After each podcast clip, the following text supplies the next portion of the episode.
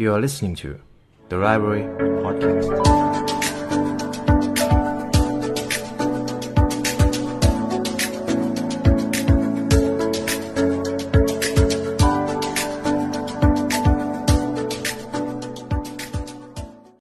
สวัสดีคุณผู้ฟังกันอีกครั้งนะครับ ผมยินดีต้อนรับเข้าสู่ The Library Podcast กันอีกเช่นเคยครับ ใน episode นี้เรามาอยู่กับคุณโกโดโทคิโอครับ ไม่ต้องเลิกขี้อาย ก็ได้สิ่งที่ต้องการ ผมมีโอกาสได้อ่านหนังสือเล่มนี้แล้วผมรู้สึกว่า สิ่งที่คุณโกโดเขียนมันค่อนข้างตอบโจทย์กับตัวผมเอง ผมเชื่อว่าบางครั้งเวลาเราต้องทำอะไรโดยเฉพาะช่วงเวลาที่เราอยู่คนเดียวแล้วมันมีความขี้อายเกิดขึ้น มันอาจจะเป็นเพนพอยต์ของใครหลาย ๆ คนครับ เรามาดูกันว่าทำไมความขี้อายอาจจะไม่ได้เป็นอุปสรรคกับคุณขนาดนั้น และคุณจะสามารถใช้ความขี้อายของคุณนี่แหละ มาเป็นความได้เปรียบอย่างไร คุณโกโดครับเขาเขียนไว้ว่า คุณเคยสงสัยไหมทำไมศิลปิน นักธุรกิจชั้นนำหรือคนที่สร้างแรงสั่นสะเทือนอารมณ์ระดับโลกจำนวนไม่น้อย ถึงมองว่าตัวเองเป็นคนขี้อาย ขี้อายในที่นี้อาจจะไม่ใช่ถึง introvert ครับ ผมเชื่อว่าคนที่เป็น extrovert หลายคนก็รู้สึกขี้อาย บางคนอาจจะรู้สึกประหม่ามากเวลาต้องไปอยู่คนเดียว หรือไปคุยกับคนที่เพิ่งจะรู้จัก วันนี้เราจะมาหาวิธีแก้ปัญหาเรื่องนั้นกัน ตอนนี้ครับพอลองมาคิดอีกที ตอนนี้ผมก็ทำหนังสือของคุณโกโดโตคิโอจน ผมว่าใกล้จะหมดแล้ว ผมว่าเป็นการเดินทางที่สนุกครับ ตอนนี้ The Library ก็ประมาณ 2 0 0 0 0 0 Subscribe แล้ว ขอบคุณคุณผู้ฟังครับ เป็นการเดินทางที่ผมรู้สึกซาบซึ้งมากจริง ๆ และตอนนี้ครับก็ใกล้ช่วงปีใหม่แล้วก็อยากให้คุณผู้ฟังได้มาทบทวนเป้าหมายกัน หรือจะตั้งเป้าหมายว่า คุณอยากที่จะ เป็นใครในอีก 5 ปี 10 ปีข้างหน้า สิ่งที่ผมอยากจะให้โฟกัสก็คือโฟกัสเป้าหมายระยะยาวครับ สิ่งหนึ่งที่บิลเกตส์มักจะบอกกับพวกเราเสมอก็คือ มนุษย์ครับ มักจะตั้งเป้าหมายในระยะสั้นสูงเกินไป แต่ในขณะเดียวกันเป้าหมายในระยะยาวของเรา เรามองประสิทธิภาพที่จะเกิดขึ้นน้อยเกินไปจากนี้ครับผมอยากให้คุณเข้าใจตัวเองให้มากขึ้น แล้วก็นำความเข้าใจนำตัวตนของคุณนี่แหละ ไปสร้างเป็นเป้าหมายที่เข้ากับธรรมชาติของคุณเอง และวันนี้ครับเราจะมาเรียนรู้เพื่อเข้าใจธรรมชาติของตัวเรามากขึ้น และเช่นเคยครับหากคุณอยากได้เนื้อหาจากหนังสือไม่ต้องเลิกขี้อายก็ได้สิ่งที่ต้องการครบถ้วน คุณผู้ฟังสามารถซื้อหนังสือได้จาก The Library Shop ครับหรือถ้าหากคุณผู้ฟังเป็นคนชอบเรียนรู้ผ่านการฟังครับ อยากฟังหนังสือเสียงอยากฟังอีบุ๊กอยากเรียนภาษาอังกฤษ คุณผู้ฟังสามารถใช้แอปพลิเคชัน Storytel ครับเดี๋ยวผมจะทิ้งลิงก์ไว้ข้างล่าง คุณผู้ฟังสามารถใช้แอปพลิเคชันในราคา 99 บาท เป็นระยะเวลา 2 เดือนครับจากปกติ 300 บาทครับ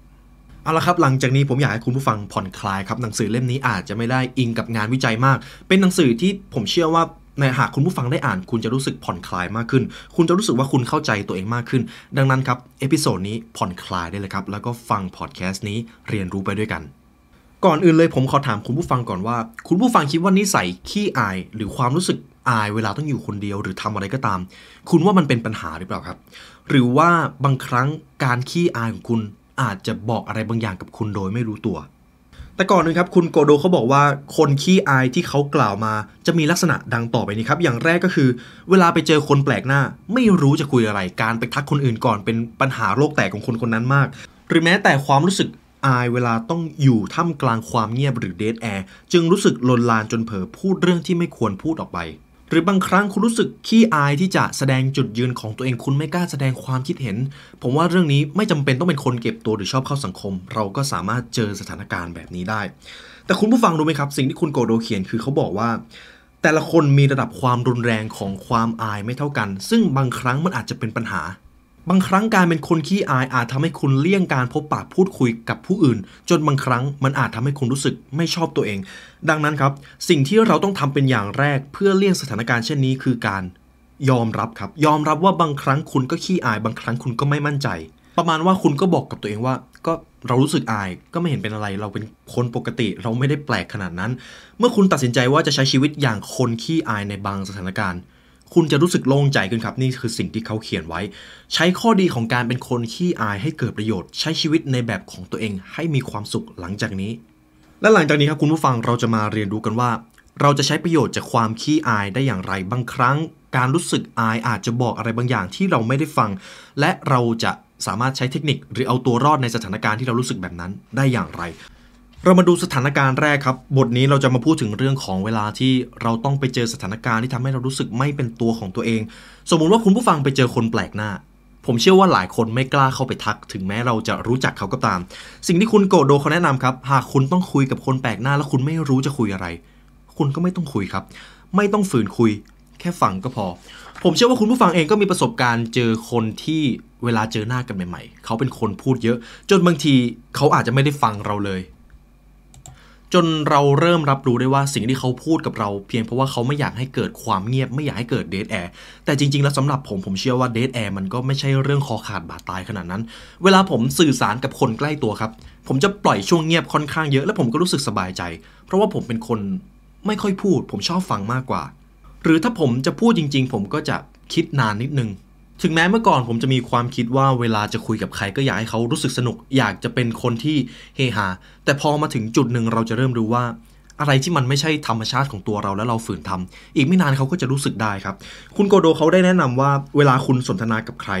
มันไม่มีความจำเป็นที่คุณจะต้องทำให้ทุกคนสนุก ถ้าคุณไม่ใช่คนแบบนั้น หากคุณเป็นฝ่ายเริ่มการสนทนา คุณก็หยุดการสร้างเสียงหัวเราะได้ คุณไม่จำเป็นต้องสร้างความคลึกคลื้นในการสนทนา มันไม่ได้มีกฎตายตัวขนาดนั้น ในขณะเดียวกัน เวลาเราคุยกับใครก็ตาม ผมเชื่อว่าเราก็ไม่ได้มีความต้องการที่จะเฮฮาขนาดนั้น ผมว่าเวลาเราพูดคุยกับใครและคนคนนั้นฟังเราจริงๆ ผมว่าช่วงเวลานั้นมันมีมูลค่ามากกว่าความเฮฮาซะอีก หากพูดถึงทักษะการสื่อสารครับแน่นอนหากคุณผู้ฟังเรียนรู้จากช่องนี้ไปเยอะจะเข้าใจว่า ทักษะการสื่อสารที่ดีไม่ใช่แค่การพูดเพียงอย่างเดียว แต่เป็นการฟังครับ เพราะพูดถึงการฟังการฟังก็จะแบ่งเป็น passive listening กับ active listening ผมจะพูดถึง active listening ครับ active listening ก็คือการฟังในสิ่งที่ไม่ได้อยู่ในคำพูด เป็นการฟังน้ำเสียง ฟังกริยาท่าทาง ผมว่าน้อยคนครับที่จะเรียนรู้สกิลนี้ มันเป็น soft skill ที่สำคัญมากสำหรับผม และสิ่งที่คุณจะได้รับจากการที่คุณเป็นคนฟังเก่งก็คือ คุณจะมีความฉลาดในการตั้งคำถาม และถ้าคุณตั้งคำถามได้ดีครับ คุณจะได้คำตอบที่ ผมเชื่อว่ามันจะเป็นคำตอบที่ทำให้คุณได้ไอเดียอะไรหลายอย่างมาก โดยเฉพาะเวลาที่คุณผู้ฟังไปคุยกับคนที่เก่งกว่า ถ้าคุณสามารถตั้งคำถามได้ฉลาดพอคำถามของคุณนั่นแหละ จะบ่งบอกถึงตัวตนที่คุณเป็นได้โดยไม่รู้ตัว เรามาดูบทที่ 2 ครับ ใช้ชีวิตในแบบที่ไม่ต้องตามใคร คุณผู้ฟังเคยมีความรู้สึกว่าคุณอยากจะเปลี่ยนแปลงตัวเองให้เป็นคนที่เฮฮาถึงแม้ว่าคุณจะไม่ได้เป็นคนแบบนั้นไหม คุณอยากจะเปลี่ยนเป็นคนที่คนในสังคมยอมรับ ผมอยากจะบอกความลับหนึ่งของคุณผู้ฟังก็คือ ในตอนที่ผมยังเป็นวัยรุ่นครับ ผมไม่รู้เลยว่าตัวตนที่แท้จริงของผมเป็นใคร ผมไม่เป็นตัวของตัวเองครับ ผมอยากจะเป็นเหมือนดาราคนนั้น ผมอยากจะมีนิสัยเหมือนเพื่อนคนนี้เพราะว่าคนอื่นเขาให้การยอมรับ จนสุดท้ายผมรู้สึกว่าไม่มีใครเข้าใจผม ผมเองก็ไม่เข้าใจตัวเองเหมือนกันว่าผมเป็นใคร หรือพูดสั้นๆ ก็คือเวลาที่ผมอยากจะเป็นคนอื่น ผมไม่เคยมีความสุขครับ ผมไม่เคยประสบความสำเร็จเลยเวลาที่ผมไม่ได้เป็นตัวของตัวเอง แต่พอพยายามเรียนรู้มาเรื่อยๆก็เริ่มเข้าใจว่า จริง ๆ ตัวเราเป็นคนเก็บตัว เราไม่ใช่คนที่ชอบสังสรรค์ เราไม่ใช่คนตลก เราเป็นคนที่ชอบคุยอะไรที่มีสาระ ผมก็พยายามที่จะปรับตัวให้เข้ากับธรรมชาติตัวเอง อันนี้เป็นอีกสิ่งหนึ่งที่ผมได้เรียนรู้จากประสบการณ์ชีวิต ถึงแม้ผมจะอายุ 23 ก็ตาม ดังนั้นผมเชื่อว่าสิ่งนี้ผมสามารถแนะนำให้กับคุณผู้ฟังที่อาจจะยังไม่เข้าใจตัวเองได้ หากคุณรู้สึกว่าคุณได้รับพลังงานจากการเก็บตัว คุณก็เรียนรู้ที่จะอยู่กับธรรมชาติของตัวเอง หรือถ้าคุณชอบเข้าสังคม คุณก็พยายามงัดจุดเด่นของคุณออกมา แต่สิ่งหนึ่งที่ผมมักจะชอบพูดกับน้องๆ หรือคนที่มาคุยกับผมก็คือ ความพยายามที่จะเปลี่ยนตัวเองจากคนที่มีบุคลิกที่เป็นตัวเองอยู่แล้วให้กลายเป็นอีกแบบหนึง่งถือว่าเป็นสิ่งที่ขัดกับธรรมชาติของตัวเอง มันจะทำให้เกิดความเครียด และคุณจะรู้สึกว่าคุณไม่มีความสุขในที่สุด ตัวผมครับมีโอกาสได้อ่านหนังสือ Principle ของคุณเรดาริโอมีอยู่บทหนึ่งที่เขาบอกว่า หากจริง ๆ แล้วสิ่งที่คุณ ต้องตามหาคุณไม่สามารถถามจากคนอื่นได้เลยว่าเป้าหมายของคุณคืออะไร สิ่งที่คุณต้องค้นหาก็คือธรรมชาติของคุณเป็นอย่างไร นั่นแหละคือเป้าหมายที่คุณจะต้องตั้งให้เข้ากับธรรมชาติ ตั้งให้เข้ากับสิ่งที่คุณเป็น ผมว่าอันนี้เป็นอะไรที่ค่อนข้างตอบโจทย์ครับ ผมเพิ่งจะเข้าใจคำว่าธรรมชาติของตัวเราผมว่าคำนี้มันค่อนข้างลึกซึ้ง เพราะบางทีเรายังไม่รู้ด้วยซ้ำว่าธรรมชาติที่แท้จริงของเราเป็นใคร อันนี้ถ้าเราสามารถค้นหาได้ ผมเชื่อว่าอะไรหลายอย่างในชีวิตมันจะดีขึ้นตาม แล้วคำถามที่คุณผู้ฟังเองก็อาจจะยังสงสัยอยู่ว่า แล้วเราจะสามารถตามหาธรรมชาติของเราได้อย่างไร สิ่งที่คุณโกโดเขาแนะนำก็คือ ห้ามหันหลังให้กับการพัฒนาตัวเองครับ คุณต้องเรียนรู้ไปเรื่อยๆ บางทีคุณอาจจะต้องทำแบบนี้ตลอดชีวิต เขาบอกว่าจงเลิกปฏิเสธธรรมชาติ หรือนิสัยของตัวเองแล้วพยายามเปลี่ยนให้เป็นแบบหนึ่งอย่าได้ทำแบบนั้นเด็ดขาด แต่ในขณะเดียวกันครับหากคุณเป็นคนชอบเก็บตัว ก็ไม่ได้หมายความว่า คุณจะไม่สื่อสารกับใครเลย อันนั้นก็จะออกไปแนวทางสุดตรงเกินไป และจะทำให้คุณไม่ได้พัฒนาความคิดในด้านอื่นด้วย หรือถ้าคุณเป็นคนชอบเข้าสังคมครับ ผมเชื่อว่าคน extrovert หลายคนเวลาอยู่คนเดียวเพียงแค่ชั่วโมงสองชั่วโมงก็ต้องโทรหาใครต้องคุยกับใครสักคนแล้ว อันนี้ก็อาจจะเป็นเรื่องที่เราอาจจะต้องปรับปรุงบ้างในบางครั้งเพราะว่าผมเชื่อว่าการอยู่คนเดียวมันทำให้เราได้ทบทวนตัวเอง มันทำให้เราเข้าใจตัวเองมากขึ้น หรือพูดได้อีกอย่างก็คือช่วงเวลาที่เราอยู่คนเดียวครับ โลกภายในของเราจะมีความ productive สมองของเราจะทบทวนหลายอย่างมาก และสิ่งที่คุณโกโดเขาแนะนำหลังจากนั้นก็คือ เวลาคุณผู้ฟังเจอความขัดแย้งครับ อาจจะไม่สำคัญว่าคุณเป็นคนแบบไหน แต่คุณต้องกล้าแสดงจุดยืนของตัวเอง อันนี้ผมว่าเป็นเรื่องที่สำคัญมาก เมื่อใดก็ตามที่เรายอมไม่พูดไม่แสดงความรู้สึกตัวเองออกมา เมื่อนั้นครับคุณจะไม่ได้เป็นตัวของตัวเองเลย คุณจะรู้สึกว่า คุณถูกอิทธิพลของใครบางคนครอบงำโดยไม่รู้ตัว คุณโกโดครับก็เขียนว่าคนที่ปกติแล้วไม่ค่อยแสดงความคิดเห็นของตัวเอง เมื่อเจอจังหวะมาเหมาะระหว่างทำงาน คุณต้องลองต่อรองอย่างเต็มที่ หรือปฏิเสธ คนเหล่านั้นดูบ้าง หรือพูดอีกอย่างก็คือบางครั้งการปฏิเสธเป็นเรื่องที่สำคัญครับ เพราะว่าการพูดว่าไม่ในสิ่งที่คุณไม่ต้องการ มันก็คือการตอบว่าใช่ในสิ่งที่คุณอยากจะทำเท่านั้นเอง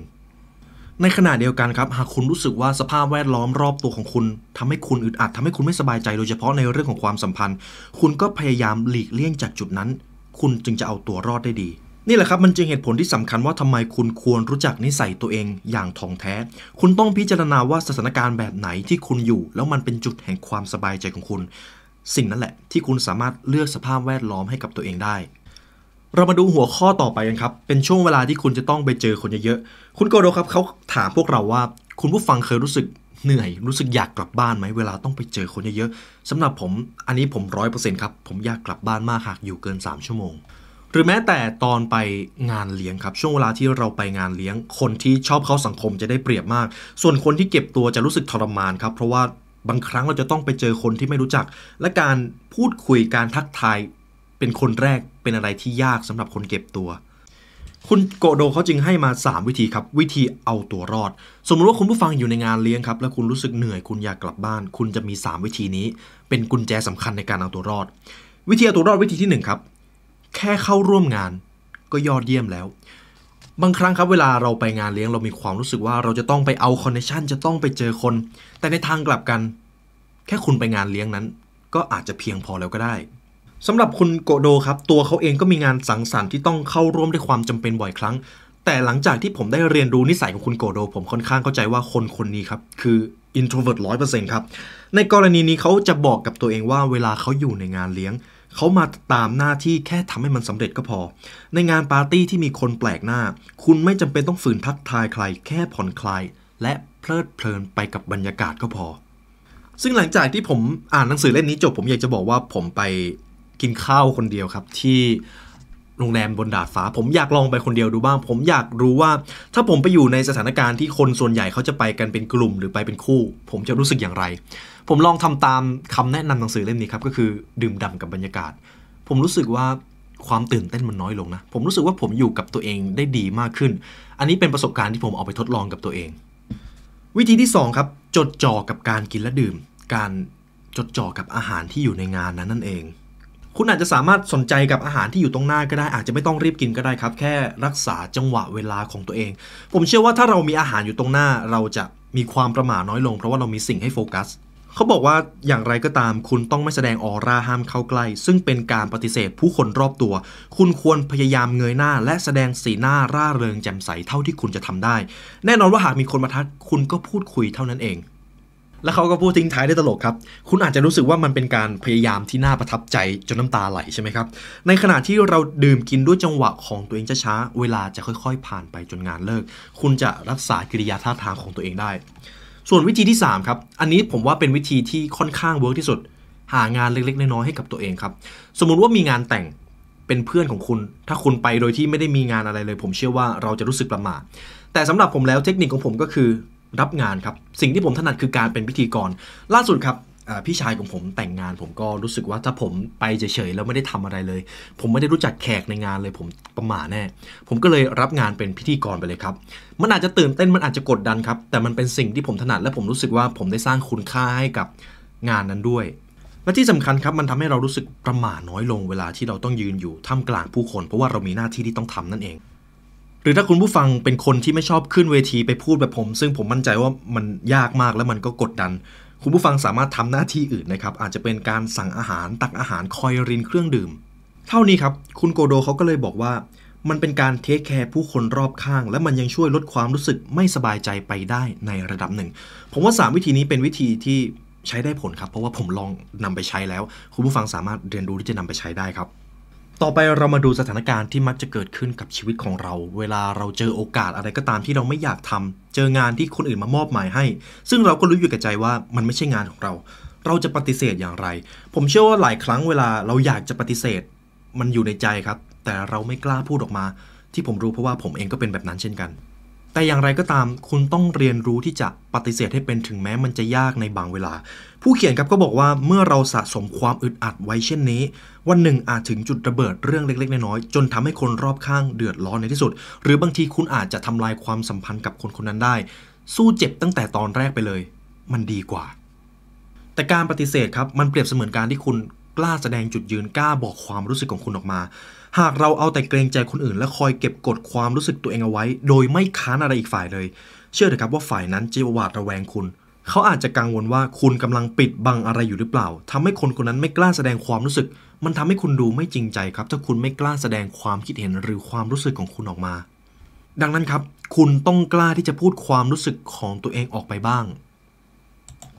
ผมเชื่อว่าหลายครั้งครับความขัดแย้งมันอาจจะทำให้เรารู้สึกอึดอัดในตอนนั้น แต่ภายหลัง มันจะทำให้ความสัมพันธ์นั้นมีความเข้าใจกันมากขึ้น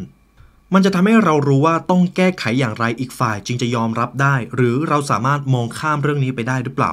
มันทำให้คนสองคนครับปรับตัวเข้าหากันและเกิดเป็นความสัมพันธ์ที่ลึกซึ้งจนก้าวข้ามความขัดแย้งไปในที่สุด และสิ่งที่ผมอยากจะบอกมากเลยก็คือ การไม่แสดงความรู้สึกออกมา มันมีราคาที่ต้องจ่ายและเป็นราคาที่แพงมาก การที่เราไม่พูดความรู้สึกของเราออกไป มันเป็นการทำลายความสัมพันธ์ทีละเล็กทีละน้อย หลังจากนี้ครับ เวลาคุณผู้ฟังเจอความขัดแย้งกับใคร ผมเชื่อว่าคำพูดที่ผมพูดในพอดแคสต์นี้ จะเข้าไปอยู่ในความทรงจำของคุณผู้ฟังแน่นอน มันอาจจะยากครับแน่นอนมันยากมากเวลาที่คุณต้องการพูดความขัดแย้งที่อยู่ในใจของคุณออกมา แต่คุณทำได้ครับ ในหัวข้อสุดท้ายที่ผมจะพูดถึงหนังสือเล่มนี้ก็คือ การอยู่คนเดียวครับ หากพูดถึงเรื่องของการอยู่คนเดียว ผมเป็นคนหนึ่งที่ให้ความสำคัญกับเรื่องนี้มากจนหนังสือพลังของคนที่กล้าทำอะไรคนเดียวที่ผมได้ทำไปตั้งแต่ก่อตั้งช่องนี้แรกๆ เป็นคลิปหนึ่งที่คุณผู้ฟังหลายคนชอบ เพราะว่าสิ่งที่ผมพูดออกไปผมรู้สึกแบบนั้นจริง ๆ และผมค่อนข้างเข้าใจว่าสิ่งที่คุณโกโดอยากจะสื่อคืออะไร ตอนนี้ผมเองก็อยากถามว่าคุณผู้ฟังมีความรู้สึกอย่างไรกับคำว่า โดดเดี่ยวครับ อยู่ยังโดดเดี่ยว ตายยังโดดเดี่ยว หลายคนอาจจะมีความรู้สึกเหงา หรือรู้สึกในแง่ลบกับเรื่องนี้ใช่ไหมครับ แต่สิ่งที่คุณโกโดบอกก็คือ ความโดดเดี่ยวมันคือเชื้อเพลิงให้เราใช้ชีวิตอย่างเป็นตัวของตัวเอง หากคุณต้องพาตัวเองไปอยู่กับกลุ่มคนตลอดเวลา คุณจะเป็นตัวของตัวเองได้ยากมาก ถึงขนาดที่ว่าการเพิ่มพลังของคนที่กล้าทำอะไรคนเดียวคือหนึ่งในการใช้ชีวิตที่แข็งแกร่งที่สุด หากพูดถึงพลังของคนที่กล้าทำอะไรคนเดียวครับ ผมจำได้ว่าเขานิยามไว้ว่า มันคือการใช้ชีวิตโดยให้ความสำคัญกับความคิดของตัวเอง รับผิดชอบตนเองอยู่เสมอขณะที่คุณเองก็ยังมีปฏิสัมพันธ์กับคนในสังคมด้วย หากคุณมีความจำเป็นหรือมีความอยากที่จะต้องไปเที่ยวคนเดียว ไปกินข้าวคนเดียว ตอนแรกเราอาจจะมีความรู้สึกว่าทำไมมันยากจังการไปกินข้าวคนเดียวการไปดูหนังคนเดียว แต่หลังจากที่ผมเองก็ได้ลองทำบ่อยๆมันทำให้ผมรู้สึกว่า มันทำให้ผมเป็นคนที่มีความมั่นใจขึ้นนะเวลาที่ผมไปกินข้าวคนเดียว อาจจะไปเที่ยวโรงแรมคนเดียวเลยก็ได้ในบางครั้ง ผมว่าผมมีความมั่นใจในการใช้ชีวิตมากขึ้น นี่คือสิ่งที่ผมได้รับจากการกล้าทำอะไรคนเดียว เมื่อเราเปิดรับความคิดแง่ดีแบบนี้ครับเราจะไม่จมอยู่กับความเหงา และใช้เวลาได้อย่างพึงพอใจมากขึ้น หรือพูดอีกอย่างก็คือ ผมอยู่คนเดียวก็สนุก แต่อยู่กับคนอื่น ผมก็สนุกเช่นกัน ในช่วงเดือนที่แล้วครับผมมีโอกาสได้ไปเข้าประชุมเกี่ยวกับเรื่องเทรนด์ที่จะเกิดขึ้นในอนาคต สิ่งหนึ่งที่เกิดขึ้นและผมรู้สึกว่าเป็นเรื่องที่ฟังและชุ่มชื้นใจมากคืออะไรรู้ไหมครับ ในเรื่องของการท่องเที่ยวครับกลุ่มคนที่ไปเที่ยวเยอะเป็นอันดับต้นๆ ก็จะเป็นครอบครัวเป็นคู่รักใช่ไหมครับ แต่อีกกลุ่มหนึ่งที่มีค่าสถิติที่เยอะไม่แพ้กันก็คือ คนที่ไปเที่ยวคนเดียวครับ มีจำนวนที่พอๆกันเลย ในตอนนี้ครับมันทำให้ผมเห็นว่า คนกล้าไปเที่ยวคนเดียวกันมากขึ้น หรือบางทีเขาอยากที่จะไปเที่ยวคนเดียวมากกว่าด้วยซ้ำการไปเที่ยวคนเดียวมันทำให้คุณสามารถควบคุมอะไรก็ได้ บางทีคุณอาจจะเสียเงินน้อยกว่าไปเที่ยวเป็นกลุ่ม และที่สำคัญคือการที่คุณกล้าทำอะไรคนเดียวคุณจะมีความมั่นใจกับตัวเองมากขึ้น มหาศาลครับ ยิ่งคุณฝึกตัวเองให้เป็นคนเข้มแข็ง คุณก็จะยิ่งชอบการอยู่คนเดียว ในขณะที่คนอ่อนประสบการณ์ มักจะชอบพึ่งพาผู้อื่นอยู่ตลอดเวลา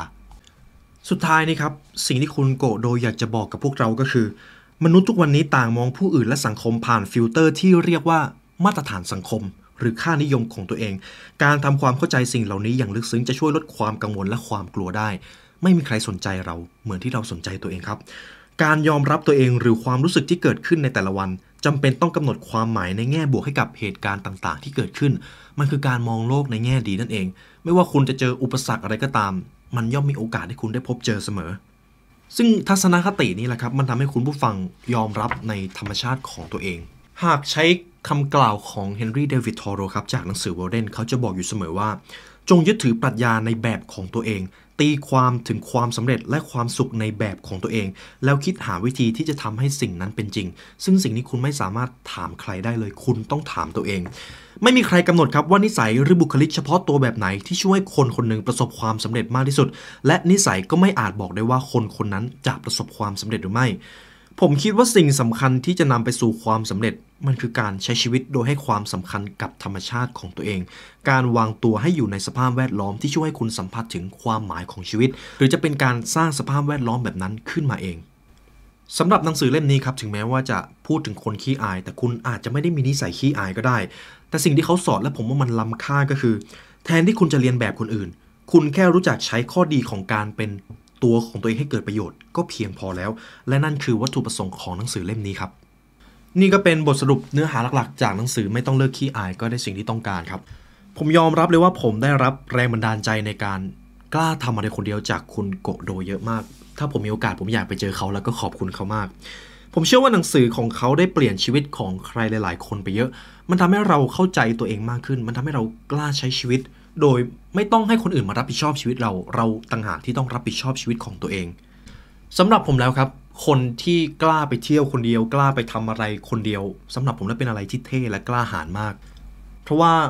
เราต่างต้องสู้กับความรู้สึกของตัวเองแล้วก็สัญชตาตญาณที่จะคิดว่าคนอื่นจะมองเราอย่างไร แต่ผมเชื่อว่าคนที่กล้าทำอะไรคนเดียวเขาก้าวผ่านจุดนั้นมาแล้วครับ และผมเองก็อยากจะผ่านจุดนั้นไปในที่สุดและนี่ก็เป็นเนื้อหาหลักๆที่ผมนำมาสรุปให้คุณผู้ฟังครับ คุณผู้ฟังมีความเห็นกับหนังสือเล่มนี้อย่างไรบ้าง คอมเมนต์ได้นะครับ ช่วงนี้ผมอาจจะทำเกี่ยวกับหนังสือเรื่องของนิสัยค่อนข้างบ่อย แต่ผมเชื่อว่าหากคุณผู้ฟังฟังจนครบมาถึงตอนนี้ คุณน่าจะเข้าใจตัวเองมากขึ้น คุณน่าจะมีอะไรหลายอย่างเปลี่ยนแปลงไปเยอะ และนั่นแหละครับคือจุดประสงค์ที่ผมสร้างช่องนี้ขึ้นมา ผมไม่เคยบอกว่าคุณต้องรวย คุณจะต้องประสบความสำเร็จมากกว่าใคร แต่ผมมักจะบอกสิ่งหนึ่งอยู่เสมอก็คือ คุณต้องรู้ว่าคุณเป็นใคร คุณต้องหาธรรมชาติของตัวเองให้เจอ และเมื่อคุณหาธรรมชาติของตัวเองเจอ คุณก็จะรู้ว่า อะไรที่คุณต้องการ อะไรที่คุณไม่ต้องการ นี่แหละครับคือสิ่งที่จะสร้างความสุขเล็ก ๆ น้อยๆให้กับชีวิตของคุณในที่สุด และในวันนี้ครับขอบคุณมากที่มาเรียนรู้ด้วยกันได้เวลาสมควรแล้ว ทีมงานเดอะไลบรารีและผมขอลาไปก่อน ขอให้วันนี้เป็นวันที่ดีของคุณครับ สวัสดีครับ「